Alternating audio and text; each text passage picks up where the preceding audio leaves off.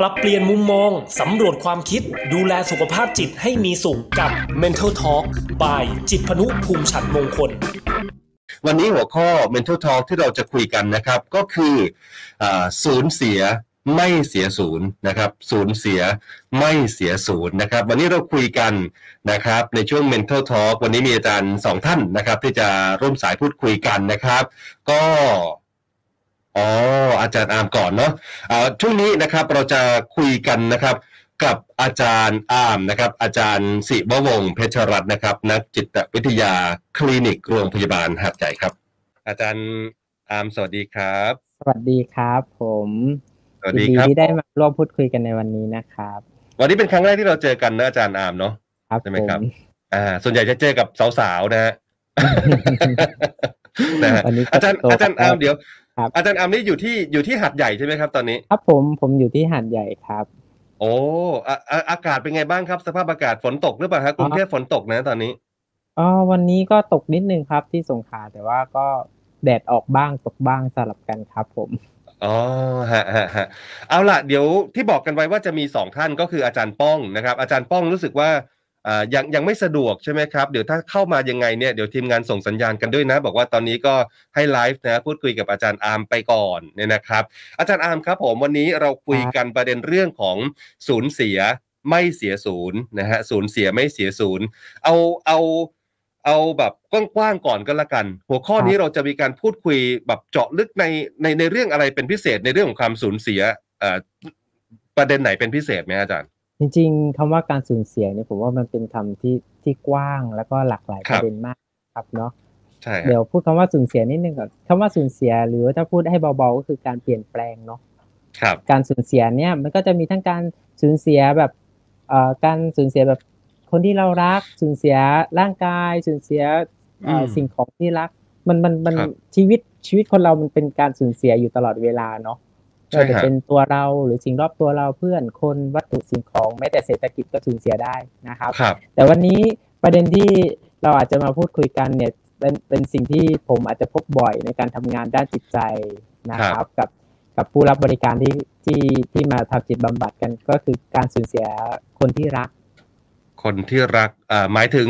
แฟนหรือว่าคนในครอบครัวฮะอาจารย์นะหมายถึงส่วนใหญ่แล้วเราก็จะเจอแฟนประเด็นอ่า ความรักที่จากไปแล้ว เราก็ยังอ่ารู้รู้สึกเจ็บปวดกับมันยังมุฟออนกับอืมันมไม่ได้อะไรอย่างเงี้ย ประเด็นครับเหล่านี้เราจะพบได้เยอะในผู้ป่วยที่มีที่ผู้ที่มีภาวะซึมเศร้าหรือผู้ป่วยกังวลตรงนี้จะพบได้เยอะมากและ และส่วนใหญ่คนที่สูญเสียเนี่ย เราเวลาเหมือนเราอกหักหรือสูญเสียคนที่เรารักเนี่ยครับเราก็ประคับประคองตัวเองกันแบบทุรักทุเลมากเลย ครับอะอาจารย์อาร์มเดี๋ยวขออนุญาตนิดนึงเอ๊ะทีมงานสัญญาณอาจารย์อาร์มสะดุดไหมฮะ ดู ดูมีอ่าสะดุดไหมฮะ เดี๋ยวเดี๋ยวแป๊บหนึ่งนะครับครับอ่าอ๋ออ๋อดูมันเสียงเสียงช็อตช็อตนิดนึงเนาะใช่ไหมฮะ เสียงไม่อาจารย์ เสียง เสียงไม่ค่อยได้ยินนะครับทางนั้นเสียงเสียงได้ยินครับอาจารย์แต่ว่าเหมือนว่าหูฟังอาจารย์ช็อต อ๋อเหรอ ทีมงานแจ้งว่าเหมือนหูฟังอาจารย์ช็อตอะเดี๋ยวเอาเอาเป็นว่าเอาเป็นว่าเดี๋ยวเดี๋ยวให้ทีมงานคุยกับอาจารย์อาร์มอ่าหลังไมค์ก่อนแป๊บหนึ่งแล้วกันเนาะ นะได้ฮะได้ครับ อ่าเพราะเพราะว่าเดี๋ยวถ้ามันสะดุด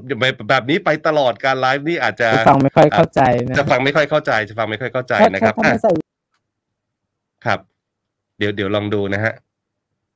อ่างั้นเดี๋ยวผมผมเอาเสียงลงก่อนแล้วกันนะครับ ผมเอาเสียงลงก่อน ถ้าถ้าเรียบร้อยแล้วเนี่ยนะฮะทีมงานก็ช่วยส่งสัญญาณนะฮะกลับมาด้วยนะครับ ผม อาจารย์อาร์มหรืออาจารย์ศิววงศ์เพชรรัตน์นะครับ อ่าอาจารย์เนี่ยเขาอยู่ที่ที่โรงพยาบาลหาดใหญ่เลยนะครับอ่า เป็นนักจิตวิทยาคลินิกนะครับ ผมก็คุยกันเรื่องสูญเสียไม่เสียศูนย์นะครับ อาจารย์อาบอกว่า คือเรื่องการสูญเสียเนี่ยมันก็เกิดขึ้นได้แบบทุกทุกด้านอะนะทุกทุกประเด็นจริง ๆนะครับ แต่ที่มีคนมาคุยนะครับ หรือว่ามาปรึกษาอาจารย์มากที่สุดนะครับ ก็คงจะเป็นการสูญเสียคนรักนะครับ การสูญเสียคนรักนะครับแล้วก็ทำให้รู้สึกแบบเจ็บปวดนะฮะผมน่าจะ ถ้าถ้าจะใช้แบบคำพูดง่ายๆอาจจะเป็นแบบเอ๊ะอกหักหรือเปล่านะครับอ่าอย่างเงี้ยนะถูกทิ้งอะไรอย่างเงี้ยนะครับผมจนจนบางทีมันก็เกิดทำให้มีความรู้สึกนะครับสูญเสียจนเสียศูนย์แล้วก็อาจจะมีเรื่องของเรื่องของโรคนะฮะจิตตามมาได้ เป็นซึมเศร้าเป็นเครียดเป็นอะไรอย่างเงี้ยนะครับผมอาอาจารย์อาร์มนะฮะยังแก้ไขอยู่รอสักครู่ แต่ว่าตอนนี้อาจารย์ป้องมาแล้ว แต่ว่าอาจารย์ป้องเนี่ยมาเฉพาะเสียงนะครับคุณผู้ฟังครับผมอาจารย์ป้องนะฮะขออนุญาตแนะนำก่อนนะครับ อาจารย์ อ่าฉัดมงคลฉ่ำมากครับ นักจิตวิทยาคลินิกชำนาญการโรงพยาบาลยุวประสาทอ่าวัยทโยปถัมภ์นะครับ ผมอาจารย์ป้องสวัสดีครับ สวัสดีครับ สวัสดีครับ อาจารย์ป้องเอ๊ะอาจารย์ป้องให้โรงพยาบาลเอ่อยุวประสาทวัยทโยปถัมภ์ใช่ไหมฮะอยู่อยู่ที่สมุทรปราการใช่ไหมฮะใช่ครับอ๋อครับผมครับผมอ่าอาจารย์ก็คือเป็นนักจิตวิทยาที่นั่นใช่ไหมครับ ใช่ครับ อ๋อครับครับอ่าเป็นไงบ้างฮะในช่วงนี้คนไข้เยอะไหมฮะ ก็ก็จริงๆเริ่มกลับมาแล้วครับ หลังจากโควิดนะครับ ก็เริ่มกลับมา เปิดบริการเต็มที่แล้วครับ เด็กอ๋อๆที่ครับเอ่อคือโรงพยาบาลเราเป็นโรงพยาบาลจิตเวชเด็กนะครับเฉพาะทางเรื่องเด็กและวัยรุ่นเลยครับอ๋ออันนั้นก็ครับครับช่วงโควิดไปก็อืมก็มีปัญหานิดนึงครับ ในการให้บริการอือฮึนะครับเหมือนเหมือนเหมือนพักแต่ไปตอนนี้ก็ใช่ไหมฮะอาจารย์ครับอืมอืม คือจริงๆให้บริการอยู่ครับ แต่ว่าครับลดลดเอ่อลดจำนวนคนไข้ต่อวันลงให้อ๋อบริการทางระบบของระบบ telemedicine นะครับ มากขึ้นอืมครับระบบการส่งยาทางไปรษณีย์ครับ เพื่อเพื่อช่วยทำให้คนไข้ไม่ต้องมาที่โรงพยาบาลช่วยอำนวยความสะดวกให้ครับนะลดลดการเดินทางลดการติดเชื้อด้วยใช่ไหมครับ ใช่ใช่ครับอ่าแต่ว่าตอนนี้ตอนนี้สถานการณ์คือเริ่มดีขึ้นก็คือ แทบแทบจะก็เรียกว่าเปิดร้อยเปอร์เซ็นแล้ว ใช่ใช่ครับ เปิดร้อยเปอร์เซ็นต์แล้วครับ อ่าอ่าเปิดร้อยเปอร์เซ็นแล้วนะฮะถือว่าน้องๆนะฮะหรือว่าคนไหนยังไงที่ที่ที่อยากจะปรึกษาอ่าคุณหมอก็เข้าไปได้เลยนะครับ ก็ก็ไปได้เลยครับอะประเด็นในวันนี้อาจารย์ป้องก็คือว่าศูนย์เสียไม่เสียศูนย์เดี๋ยวตอนนี้อาจารย์อาร์มก็กำลังเอ่อดำเนินการแก้ไขทางเทคนิคเล็กน้อยอะมาแล้วมาแล้วนะครับ เดี๋ยวเดี๋ยวขออนุญาตเอาอาจารย์อาร์มเข้ามาพร้อมกันเลยนะครับ ทีมงานนะฮะได้ยินเสียงผมชัดไหมครับตอนนี้อ่า ได้ยินชัดเจนเลยครับอาจารย์อาร์มคือตอนนี้เจออาจารย์อาร์มทั้งเสียงแล้วก็ภาพด้วย ส่วนอาจารย์ป้องนะฮะมาเฉพาะเสียงนะครับ ในหน้าจอถ้าเผื่อว่าคุณผู้ชมดูอาจจะจอดำนิดนึงส่วนของอาจารย์ป้องนะ แต่ไม่เป็นไรเราพูดคุยกันได้นะครับ ผมก็ได้แลกเปลี่ยนความรู้กัน ทีนี้ให้อาจารย์ป้องพูดก่อนนะครับ เรื่องของเนี่ยศูนย์เสียไม่เสียศูนย์นะครับที่เป็นหัวข้อในวันนี้ ผมเห็นนะครับอาจารย์ ที่ที่แนะนำกันในกลุ่มนี่นะฮะบอกว่าเนี่ยทั้งสองท่านมีเป็นผู้เชี่ยวชาญนะครับ ทางด้านความรักและก็การ move on ใช่ไหมฮะคือเนี่ยเนี่ยที่ต้องฮะอาจารย์อาจารย์ก็เป็นไงครับประสบการณ์เยอะไหมฮะอาจารย์ป้อง จริง ๆ ประสบการณ์ส่วนตัวไม่เยอะครับครั แต่บว่าอาจจะอาจจะให้คำปรึกษาบ้างครับในในมุมพวกนี้ จริง ๆ แล้ว ถ้าถ้าพูดถึงเรื่องความรักอะครับ ก็ต้องดูว่าครับนิยามความรักแต่ละคนว่ายังไงครับครับครับ รวมถึงการสูญเสียครับ ว่าสูญเสียเนี่ย จริงจริงๆทุกคนเผชิญเนาะในชีวิตประจำวันนะครับครับ การได้รับความรักการเสียไป การแยกจาก ทุกคนเราเจอกันอยู่แล้วครับขึ้นอยู่ว่าความรุนแรงมันเป็นระดับไหนนะฮะอืม ฮะฮะฮะแล้วแล้วความรุนแรงที่มันกระทบกับคนที่รู้สึกหรือว่าเจอกับเหตุการณ์ที่ต้องสูญเสียจริง ๆ เนี่ย มันมีกี่ระดับด้วยกันฮะ เอาจริงๆมันอาจารย์ก็ครับอาจารย์ป้องต่อนะครับครับ ครับ คือจริง ๆแล้วถ้าพูดถึงระดับเนี่ย อาจจะแบ่งได้ไม่ชัดเจนขนาดนั้นครับ แต่ครับพูดถึงความรู้สึกดีกว่า ว่ามันอืมกระทบความรู้สึกเรามากขนาดไหน รักครับมาก ใกล้ชิดมากก็รู้สึกมากเนี่ยอือครัฮึบแล้วอีครักบอย่างหนึ่งคือมันอาจจะแบ่งตามช่วงวัยก็ได้ครับ อย่างเช่นเอ่อช่วงวัยรุ่นก็จะผูกพันกับแฟนหรือคนรัก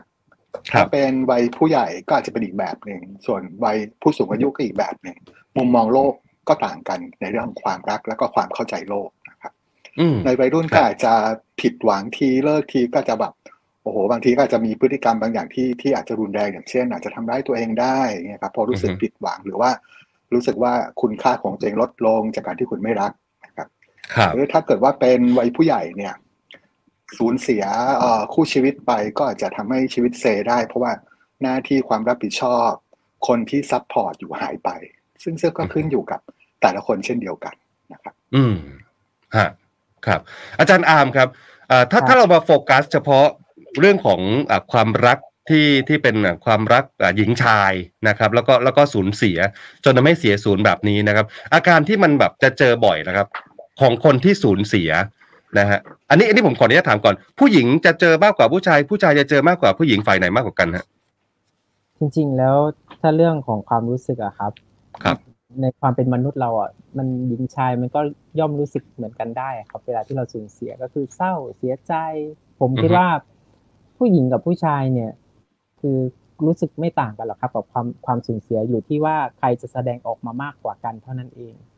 อืมแล้วจากประสบการณ์จากประสบการณ์อาจารย์ล่ะฮะบริบทสังคมวัฒนธรรมเราอะครับผู้ชายครับจะถูกสอนไม่ให้แสดงความอ่อนแอ อ่าหอ่ารือความรู้สึกออกมาได้มากกว่าผู้หญิงเนี่ยอ๋อส่วน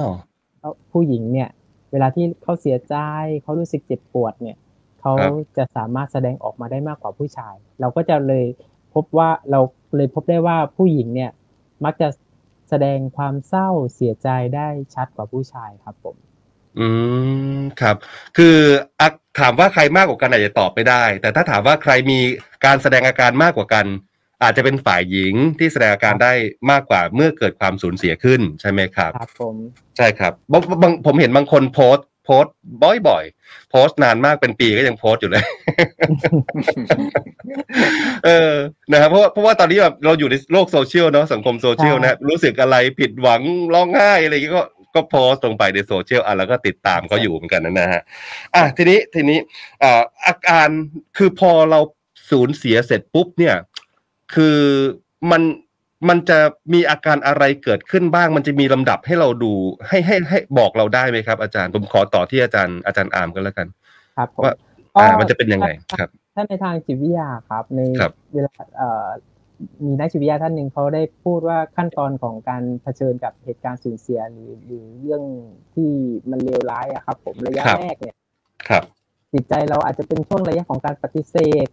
พอเราอืมเจอเหตุ เกิดขึ้นปฏิเสธไม่อยากยอมรับมันใช่ไหมครับอันนี้ก็คือระยะแรกขั้นที่หนึ่งเลย อย่างเช่นครับเขาบอกว่าเฮ้ยฉันไปเลยนะฉันฉันอยู่กับเธอไม่ได้แล้ว ไม่จริงรับไม่ได้เนาะฮะแล้วพอพ้นระยะปฏิเสธแล้วเนี่ย มันก็จะเกิดภาวะโกรธ อารมณ์โกรธ มันก็จะเกิดขึ้นก่อน บางคนครับระยะแรกที่ถูกทอดทิ้งหรือถูกถูกเอ่อทำร้ายทางด้านจิตใจเนี่ย ยังไม่ทันเศร้าฮะโกรธก่อนฮะโกรธอืมเกลียดแค้น หรือรู้สึกต่อต้านต่างๆ นานา แสดงปฏิกิริยาก้าวเอาออกมาในความโกรธนั้นนะครับครับแล้วก็ต่อไปก็พอเริ่มโกรธแล้วก็จะเริ่มต่อรองหาวิธีการต่างๆ เพื่อที่จะเอ่อให้ตัวเองอยู่ได้ หรือเพื่อที่จะดึงให้มันกลับมาหาตัวเองใหม่ อย่างเช่น บางคนเหมือนที่อาจารย์ต้องบอกก็คือมีทำร้ายตัวเอง เพื่อเรียกให้เขากลับมา หรืออฮึโท รไปอ้อนวอนขอร้องต่างๆ นานายอมที่จะเปลี่ยนแปลงต่างๆ นานาใจเขากลับหรือบางคนไม่ง้อ แต่ก็ใช้วิธีการไปหาคนใหม่เลยอือะไรมอย่างเงี้ยนี่เป็นระยะต่อรองนะครับอ๋อขั้นฮะที่สี่ก็คือมีภาวะอารมณ์ซึมเศร้าแล้วอ่า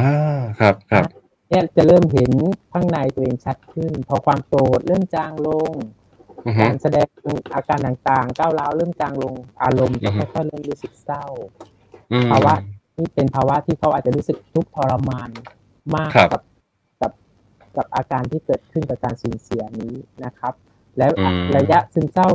นี้อาจจะยังคงอยู่ที่เขาไม่สามารถที่จะเอาออกไปจากใจได้ บางคนอาจจะยอมรับตัวเองไม่ได้ที่ตัวเองเศร้าโกรธตัวเองที่ตัวเองเศร้าอีกโกรธเขาและโกรธตัวเองอีกที่เราอ่อนแอที่เราเศร้าครับแล้วพอพ้นระยะความเศร้าเรา เราก็จะค่อยๆทำใจได้ move on ได้ก็ คำว่า move on ได้ก็คือเราเริ่มที่จะทำใจยอมรับอือฮึยอมรับสิ่งที่เกิดขึ้น และพร้อมที่จะก้าวต่อไปอืมแต่ละครับขั้นเนี่ย แต่ละคนใช้เวลาเท่าไหร่กำหนดไม่ได้บอกไม่ได้อยู่ที่ความพร้อมของแต่ละคนบางคนอ๋อปฏิเสธหน่อยโกรธนานหน่อยหรือเศร้านานหน่อยอะไรอย่างเงี้ยครับแล้วแล้วแต่ความเข้มแข็งเอ่อครับความทนทานของใจแต่ละคนไม่เท่ากัน นะครับอ๋อครับผมเสียงเสียงอาจารย์อาร์มช็อตอีกแล้วเอาละครับครับผม เดี๋ยวเดี๋ยวสัมภาษณ์อาจารย์ป้องก่อนเดี๋ยวผมไปเปลี่ยนเป็นบลูทูธแล้วกันโอเคเดี๋ยวผมอาจจะขอทีมงานจัดการข้างหลังให้หน่อยนะฮะทีมงานจัดการข้างหลังหน่อยอะเดี๋ยวเดี๋ยวขออนุญาตคุยกับอาจารย์ป้องต่อนะครับเดี๋ยวให้อาจารย์อาร์มไปไปเอาบลูทูธมาก่อนแล้วกันนะอ่าอาจารย์ป้องครับผม คือครับทุกคนเลยมั้ยที่มันจะมันจะเป็นตามขั้นตอนเนี้ย ปฏิเสธ โกรธ ต่อรองแล้วก็ซึมเศร้า คือทุกคนมันจะมีสี่ขั้นตอนนี้หมดเลยไหมฮะจริงๆแล้วมันเป็นแบบนั้นครับ แต่ก็สลับได้ครับ ก็คืออารมอือฮึณ์เศร้าเนี่ยจะอยู่เป็นช่วงๆแทรกอยู่ครับได้ครับ แล้วก็เอ่อบางทีไปถึงขั้นต่อรองแล้วอาจจะถดกลับมาเป็นโกรธได้อยู่นะครับ เพราะว่าครับบางทีถูกอะไรกระตุ้นครับ ก็กลับมามีอารมณ์ได้ก็จะวนอยู่อย่างเงี้ยครับอืมแต่ว่าสิ่งสำคัญที่ทำให้เรา move on ไม่ได้เนี่ย มันมีคำหนึ่งน่าสนใจมากครับ ครับ พวกเราทุกคนเนี่ยเป็นผู้พิทักษ์ความทรงจำของตัวเองห มายความอ่าว่าเราจะอยู่กับความทรงจำนั้น ความทรงจำที่เราเคยรู้สึกว่ามีเข้าอยู่ แล้วก็อยู่กับมันตรงนั้น ซึ่งจริงๆมันเป็นส่วนสำคัญที่ทำให้เราติดอยู่เราไปไม่ได้แต่ว่าอืมมันขึ้นอยู่ว่ามุมมองครับ ถ้าเราเปลี่ยนครับมุมมองได้อย่างเช่นเขาเขาไม่อยู่กับเราแล้ว แต่ช่วงเวลาดีๆเนี่ยมันครับทำให้เรามีแรงขับเหมือนมีแรงผลักดัน ให้ทำอะไรดี ๆ เพิ่มมากขึ้น มันก็ move ต่อไปได้ ขึ้นอยู่ว่าเราจะมอง มองอือฮึเรื่องราวมองความทรงจำมองความเจ็บปวดนั้น ด้วยสายตาแบบไหนอืมเนี่ยเป็นส่วนหนึ่งที่ทำให้เราสามารถที่จะ move ไปจาครักบอารมณ์ความรู้สึกที่เราเศร้าตรงนั้นได้ครับอาจารย์ป้องก็พูดง่ายสิใช่ไหมแต่ว่าคนที่เขาอืมเผชิญกันจริง ๆ ผมว่าในความรู้สึกว่าใช่คนเป็นผู้พิทักษ์ความทรงจำเอามองอืมไปเนี่ยมันก็เป็นเป็นเป็นที่ที่เขาอยู่เก้าอี้ที่เขาเคยนั่งอะไรอย่างเงี้ยอาจารย์ใช่ไหม มองทีไรมันนี่ไม่มันก็เศร้าใจเสียใจร้องไห้ทุกทีอะไรอย่างเงี้ยใช่เออ มันมันไม่ง่ายเลยครับ ถ้ามันง่ายก็ก็คงไม่มีเรื่องราวแบบนี้เกิดขึ้นนะเหมือนอาจารย์อาบอกครับว่า แต่ละคนใช้ระยะเวลาแตกต่างกัน ทีนี้อ่าเราเราเราจะช่วยเราเองได้ยังไงนะครับ ครับครับอันแรกเลยก็คือเมื่อเรารู้ว่าเราเศร้า ครับ อาจจะต้องหาวิธีการแทรกแซงครับ อย่างเช่น ก็ไปทำกิจกรรม หาครับคนคุยด้วยนี่ง่ายที่สุดเลย ซึ่งคิดว่าทุกคนคงทำอยู่แล้วนะครับอือหือโดยเฉพาะการออกกำลังกายนี่ก็ช่วยได้ แล้วก็แป๊บหนึ่งอาจารย์แป๊บหนึ่งอาจารย์อะครับหาหาคนคุยด้วยเนี่ย คนคุยด้วยนี่คือคือสับวัยรุ่นทุกวันนี้ใช่ไหมมีคนคุยหรือยังจริงอะไรอย่างเงี้ยใช่ไหมจริง ๆ ใครก็ได้ครับ ใครก็ได้ที่รับฟังเรานะคุยกับเพื่อนราไว้ใจเขาคุยกับเพื่อนได้ครับ คุยกับคุณพ่อคุณแม่ก็ได้พ่อแม่คุยกับอ่าเอ่อเพื่อนที่ทำงานก็ได้ครับใช่ครับเพราะเพราะว่าหลังๆนี้รู้สึกว่าคำว่าคนคุยเนี่ย มันจะหมายถึงอย่างอื่นอะเอ่อถ้าเป็นถ้าเป็นวัยรุ่นเนาะก็จะบอกาวัยรุ่นมีคคุวัยรุ่นหอยังครับอะไรอย่างนั้นอะไรอย่างนั้นอะไรอย่างนั้นครับก็คือหาคนอื่นๆ คุยเป็นเพื่อนเป็นเป็นญาติพี่น้องถ้าเผื่อว่าเรายังไม่สามารถที่จะ move on ได้ใช่ไหมครับผม โอเค ต่อต่อฮะอาจารย์ต้องเชิญฮะครับก็ก็ต้องใช้เวลาครับ แต่ละคนอาจจะครับมีเทคนิคแตกต่างกันนะครับครับเอ่อวิธีการเหล่านี้ก็ก็ต้องเลือกใช้ในคช่รัวงบระยะเวลาที่เรารู้สึกแย่นะครับอ่าแล้วก็แน่นอนคือเวลาผ่านไปมันก็ มีโอกาสที่มันจะดีขึ้น แต่ว่าในโลกโซเชียลอะครับบางทีครับโพสต์ของปีที่แล้วเนี่ย ปีนี้มันโผล่ขึ้นมาแล้วเห็น โอ้นั่นสิมัฮะพูดเราอีกแล้วครับผมอืมใช่นะครับก็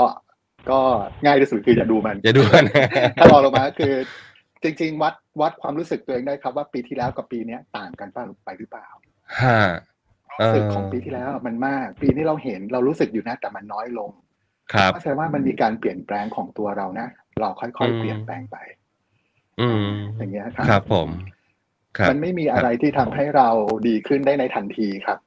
ฮะบางบางเรื่องอย่างเช่น คุยกับเพื่อนนี่สนุกมากเลย รู้สึกดีขึ้น แต่พอผ่านครับไปก็ก็กลับไปเศร้าอีกหรือแย่อีก แน่นอนครับอ๋อเวลามีอะไรแทรกแซงเนี่ย เรารู้สึกดี แต่มันไม่คงอยู่ฮะตลอด แต่ยังไงก็ตามครับครับระยะเวลาการทำอย่างอื่น มุมมองที่เปลี่ยนจะช่วยให้มันค่อยๆดีขึ้น อืมครับ ครับผม อะมาที่อาจารย์อาร์ม อาจารย์อาร์มผู้เชี่ยวชาญด้านการ move on นะครับผมอ่าคนคนคนที่เจอแบบเนี้ยสูญเสียแล้วต้องเสียศูนย์อะไรอย่างเงี้ยฮะก็จะ move on ยังไงครับ จริงๆแล้วเรื่องของคำว่า move on เนี่ย ผมว่าความยากง่ายแต่ละคนเนี่ยไม่ไม่ไม่เท่ากันเลยนะครับบางคนมันจะรู้สึกว่ามันเป็นเรื่องที่ยากมากสิบปีแล้วก็ยังไม่หายก็มีนะ ใช่ครับ ใช่หรือเหมือนบางคนเนี่ย มีแฟนใหม่ไปแล้วแต่พอนึกถึงคนที่ สูญเสียไปอะเขาก็ยังรู้สึกใช่ครับเจ็บปวดหัวใจเหมือนมันเพิ่งเกิดขึ้นไม่นาน ก็ก็ครับมีนะครับ อืม จริงครับๆคำว่า move on นะครับ ผมคิดว่าคนคนส่วนใหญ่แล้วที่ที่เอ่อผู้รับบริการที่มาทำจิตบำบัดที่ครัพูบดคุยกันที่เจอครับ ส่วนใหญ่แล้วที่ความยากของการ move on เนี่ยก็คือ การไม่สามารถที่จะยอมรับอารมณ์ได้ครับอืมยังไงครับอาจารย์ ไม่สามารถที่จะยอมรับอารมณ์ได้ว่าเราลืมเขาไม่ได้ อยากจะลืมอืมความคาดหวังของตัวเองคือฉันต้องลืม แต่ครับใจมันลืมไม่ได้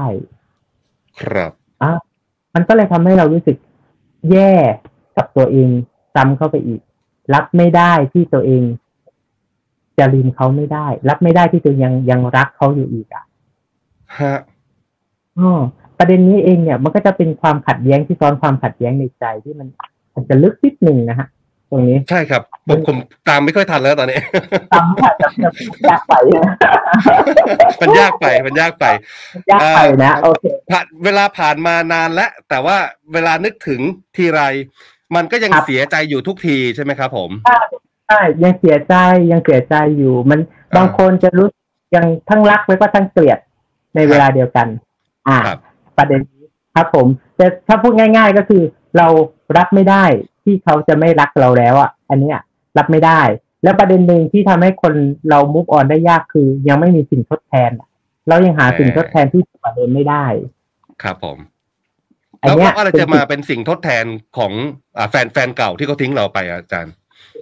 ก็เหมือนบางคนนะฮะ ถ้าสมมุติว่าเขามีครอบครัวที่รักและอบอุ่นมีเพื่อนที่ที่มีความสัมพันธ์ที่ดีที่ครับ ที่ทำให้เขารู้สึกว่าไว้วางใจแล้ว ดูแลเขาได้ดีเนี่ยเขาก็จะครับสามารถมีทดแทนก็คืออาจจะเป็นเพื่อน อาจจะเป็นครอบครัวที่รักเขาครับแต่พื้นฐานบางคนเนี่ย ครอบครัวอาจจะไม่อบอุ่น ความสัมพันธ์จะไม่ดีหรือมีเพื่อนก็ไม่ค่อยไม่ไม่ค่อยมีเพื่อนสนิทความสัมพันธ์กับคนไม่ค่อยดี ก็จะผูกติดกับความรักหรือกับแฟนค่อนข้างมาก พอสูญเสียแฟนไปมันก็เลยทำให้ครับเขารู้สึก ประคองตัวเองได้ยากอยู่ไม่ได้ ไม่มีไม่มีไม่มีคนสำคัญทางใจที่จะเป็นกำลังใจให้เขาเพราะเหล่านี้โอ้อาจจะไม่มีสิ่งทดแทนที่จะประคองให้เขาอยู่ได้ ครับครับคนผรอบมว่ามันก็ มันมันมันก็อยู่มันมันอยู่ที่ที่พื้นฐานของคนคนนั้นด้วยแหละใช่ไหมครับอาจารย์ใช่ครับอืผมม ใช่ไหมฮะอ่าเดี๋ยวไปทางอาจารย์ป้องนะครับ อาจารย์ป้องเอ่อครับการมีแฟนใหม่มันมาทดแทนแฟนเก่าอะไรเงี้ยมันมันจะทำให้ลืมคนเก่าได้ไหมครับอาจารย์ อืมก็ต้องถามว่าจริงๆ แล้วเวลาที่เราเอาใครเข้ามาอนุญาตให้เขาเข้ามาในชีวิตเราอะครับครับเราเอามาเพื่อจุดประสงค์อะไรครับ ถ้าเอามาเพื่อจุดประสงค์แทนใครสักคนเนี่ย มันก็คงไม่มีความพอใจหรือยั่งยืนหรอกครับ เพราะว่าครับยังมีภาพคนเก่าซ้อนทับอยู่ ก็จะมีการเปรียบเทียบอือฮึ เราเองก็จะทุกข์คนที่เข้ามาใหม่ก็จะทุกข์อือฮึจริงๆ เวลาแนะนำว่าเวลาเราเราจะพิจารณาคบใครสักคนเนี่ย เราอาจจะดูว่าจริงๆแล้วเราต้องการอะไรจากเขาหรือเขาอ่าเขามีอะไรที่แมทกับเราอาจจะสะโขบตรงแค่นั้นไม่ได้มีใครเพื่อจะเปรียบเทียบหรือว่าทดแทนใครนะครับอ๋อครับ แต่ก็ยากใช่ไหมครับ แต่ก็แต่ก็ยากเหมือนกันนะฮะ แต่ก็ยากเหมือนกันนะฮะยากใช่ไหมเออนะครับผมผมอยากจะถามแบบนี้ดีกว่าเคสที่หนักๆที่สุดที่อาจารย์ป้องดูแลครับผมจากการสูญเสียและเสียศูนย์อะไรอย่างเงี้ยฮะคือเขาแสดงอาการยังไงบ้างที่ที่หนักสุดนะครับครับสูงสูงสุดก็คือการทำร้ายตัวเองจนถึงขั้นเขาพยายามจะจะฆ่าตัวตายครับอันนี้คือคือรุนแรงที่สุดอ๋อครับ ครับ คือคือหมายถึงว่าก็มามาให้มาปรึกษามาให้อาจารย์แบบดูแลตลอดใช่ไหมจนจนในที่สุดเขาก็พยายามที่จะคิดฆ่าตัวตายอย่างเงี้ยอาจารย์แบบทำร้ายตัวเองจริงๆแล้วเขาครับเขาเข้ามาด้วยเรื่องของการทำร้ายตัวเองอยู่แล้วครับอ๋อแล้วก็ฮะทีเนี้ยมันก็ก็มามาถึงมือนี่ก็คือ มันมีเรื่องของการทำร้ายตัวเองที่เนื่องจากการความผิดผิดหวังในความรักหรือการถูกทอดทิ้งนะครับครับคือมันสะท้อนความรู้สึกว่าตัวเขาเองเนี่ยไม่มีคุณค่า อือฮึครับครับอืมอืม เพราะว่าจริง ๆ แล้วถ้าเราโดยโดยส่วนใหญ่ทางจิตวิทยาเนี่ยก็จะแบ่งแบ่งคนเกี่ยวข้องกับเรื่องความรักเนี่ยอยู่อยู่สามกลุ่มครับ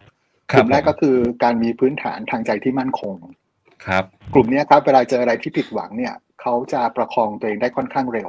ก็หมายความว่าอือฮึเขาเกิดมาในครอบครัวที่พร้อมเหมือนเหมือนที่อาจารย์อาพูดเมื่อกี้นะครับ ครับกลุ่คมรับที่สองเนี่ย อาจจะเป็นพื้นฐานของของคนที่มีความวิตกกังวลสูง การได้รับการเลี้ยงดูแบบไม่สม่ำเสมอบางทีพ่อแม่ก็รัก บางทีพ่อแม่ก็ทำเหมือนไม่รักบางทีให้บางทีไม่ให้อย่างเงี้ยครับอือฮึทำให้เขารู้สึกไม่มั่นคงทางใจว่าถูกรักจริงหรือเปล่า มีคุณค่าจริงไหมอืมส่วนกลุ่มสุคดรับท้ายเนี่ย ต้องการความรักเรียกร้องไปเท่าไหร่ ก็ไม่เคยได้ เรียกร้องไปจนเหนื่อยไม่เคยได้เขาก็กลายเป็นกลุ่มที่ตั้งกำแพงสูงแยกตัวเองออกจากคนอื่นนะครับ ครับ กลุ่มอืมแรกเนี่ย ไม่ค่อยมีปัญหา แต่กลุ่มที่ครับสองนี่แหละ ครับ สงสัยในคุณค่าของตัวเองนี่แหละทำให้อือฮึ เกิดปัญหาที่ move on ไม่ได้ แล้วก็อืมอาจจะเกิดปัญหาในเรื่องของการทำร้ายตัวเอง หรือลดทอนคุณค่าตัวเองลงไปนะครับกลุ่มเนี้ยถ้าถ้าเกิดถ้าเกิดว่าปล่อยทิ้งไว้นานๆเข้าครับเขาอาจจะมีปัญหาที่รุนแรงขึ้นเนาะ นะฮะ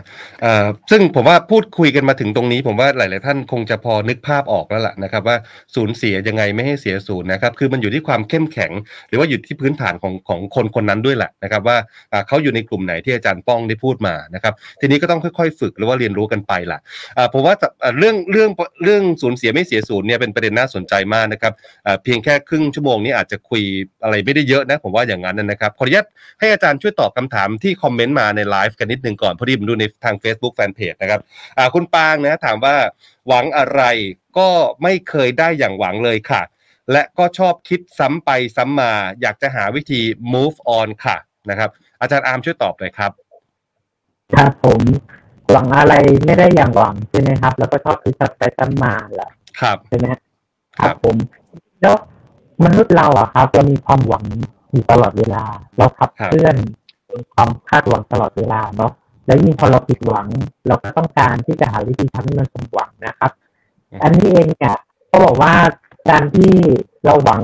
ความหวังบางอย่าง มันก็มีโอกาสที่จะเป็นจริงและบางอย่างมันถ้ามันเป็นจริงไม่ได้ เราลองหาสิ่ง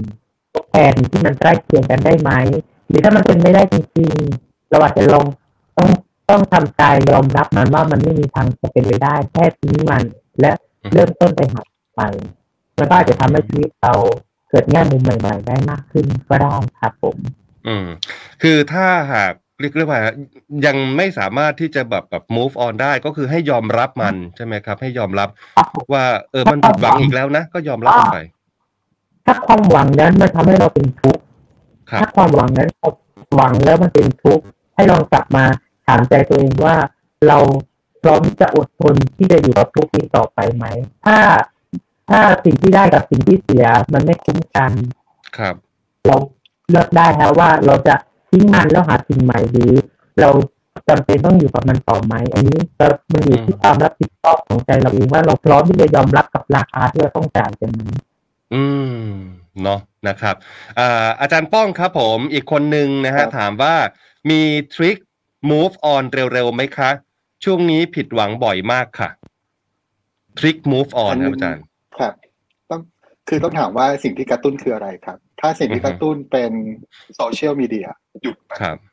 อือฮึอันนี้ก่อนเลยครับ เพราะว่ามันกระตุ้นเราได้ง่ายมากครับครับใช่ไหมครับ อย่างเช่น เราเลิกกับแฟนครับ แต่เราไปส่องเฟซเขาอยู่โอ้เราก็ถูกกระตุ้นได้ง่าย เพราะอันนี้ใช่เป็นปัจจัยแรกเลยครับ อะไรกระตุ้นเราถ้าเราไม่ไหวเราออกจากตรงนั้นก่อนครับอันนี้เป็นทริคแรกครับ อันที่ครับสองก็คือ ถ้าสมมุติว่าความผิดหวังหรือเอ่ออะไรที่มันเกี่ยวข้องกับความสัมพันธ์นะครับเราถามตัวเราเองก่อนว่าในความสัมพันธ์นั้นมันมีคุณภาพหรือเปล่า จริง ๆ เราอยู่แล้วเราทุกข์ไหมสิ่งที่เราต้องการได้มันได้จริงหรือเปล่าอืมถ้ามันไม่ตอบโจทย์ครับเวทน้ำหนักเนาะซ้ายขวาได้ดีหรือไม่ดี ถ้าครับพบว่ามันไม่ดีมากกว่า มันจะทำให้เราเห็นว่าจริงๆแล้ว เราทุกข์กับสิ่งที่มันมันเป็นไปไม่ได้ อันนี้ก็จะช่วยเราเช่นเดียวกันครับ อืมอันที่สามถ้าเรามีความคาดหวังเนี่ย เราลองดูซิว่าความคาดหวังเนี่ย ขึ้นอยู่กับคนอื่นไหมฝากความคาดหวังไว้กับคนอื่น ฝากเรื่องราวแบบนี้กับคนอื่นเนี่ย มันมีโอกาสผิดหวัง เพราะเราควบคุมเขาไม่ได้ ครับกลับเข้ามาสู่ความเป็นจริงครับกลับเข้ามาสู่ตัวเองทำในสิ่งที่ตัวเองทำได้ ดูแลครับตัวเองได้แบบนั้นครับอือฮึอันนี้เป็นอืมสามทริคที่อยากจะครับแนะนำครับ โอ้น่าสนใจมาก คือถ้าอะไรที่มันทำให้เราแบบผิดหวังอ่าก็ออกออกมาจากมันก่อนนะฮะ อย่างเอออืมเสพครับโซเชียลอะไรอย่างเงี้ยก็เอออย่าไปดูมันอะไรอย่างเงี้ยใช่ไหมฮะ หรือว่าอยากครับสถานการณ์ไหนที่มันทำให้เราผิดหวังแล้วก็ออกมาจากสถานการณ์นั้นก่อนเนยนะครับ น่าจะเป็นแบบสิ่งแรกเลยที่ที่ควรจะทำเนาะนะครับ เอาละนะครับ เวลาน้อยๆนะฮะเดี๋ยวสัปดาห์หน้าคงจะได้แบบคุยประเด็นอื่นๆนะฮะเพิ่มเติมหรืออาจจะเป็นประเด็นประเด็นนี้ต่อไปด้วยก็ได้นะครับ ทั้งทั้งสองท่านนะอาจารย์ป้องและอาจารย์อาร์มนะครับ วันนี้เราทั้งสามคนต้องขอบคุณคุณผู้ชมนะที่รับชมกันทุกช่วงช่องทางของการไลฟ์นะฮะแล้วก็ขอบคุณที่คอมเมนต์นะฝากกดไลค์กดแชร์กันด้วยนะครับ เวลาหมดแล้วครับ ผมแล้วก็อาจารย์ป้องนะฮะอาจารย์อาร์มเดี๋ยวลาคุณผู้ชมไปพร้อมกันในช่วงนี้เลยนะฮะสัปดาห์หน้าเจอกันใหม่กับ Mental Talk นะครับ สวัสดีครับครับครับปรับเปลี่ยนมุมมอง สำรวจความคิด ดูแลสุขภาพจิตให้มีสุขกับ Mental Talk by จิตพนุภูมิฉันมงคล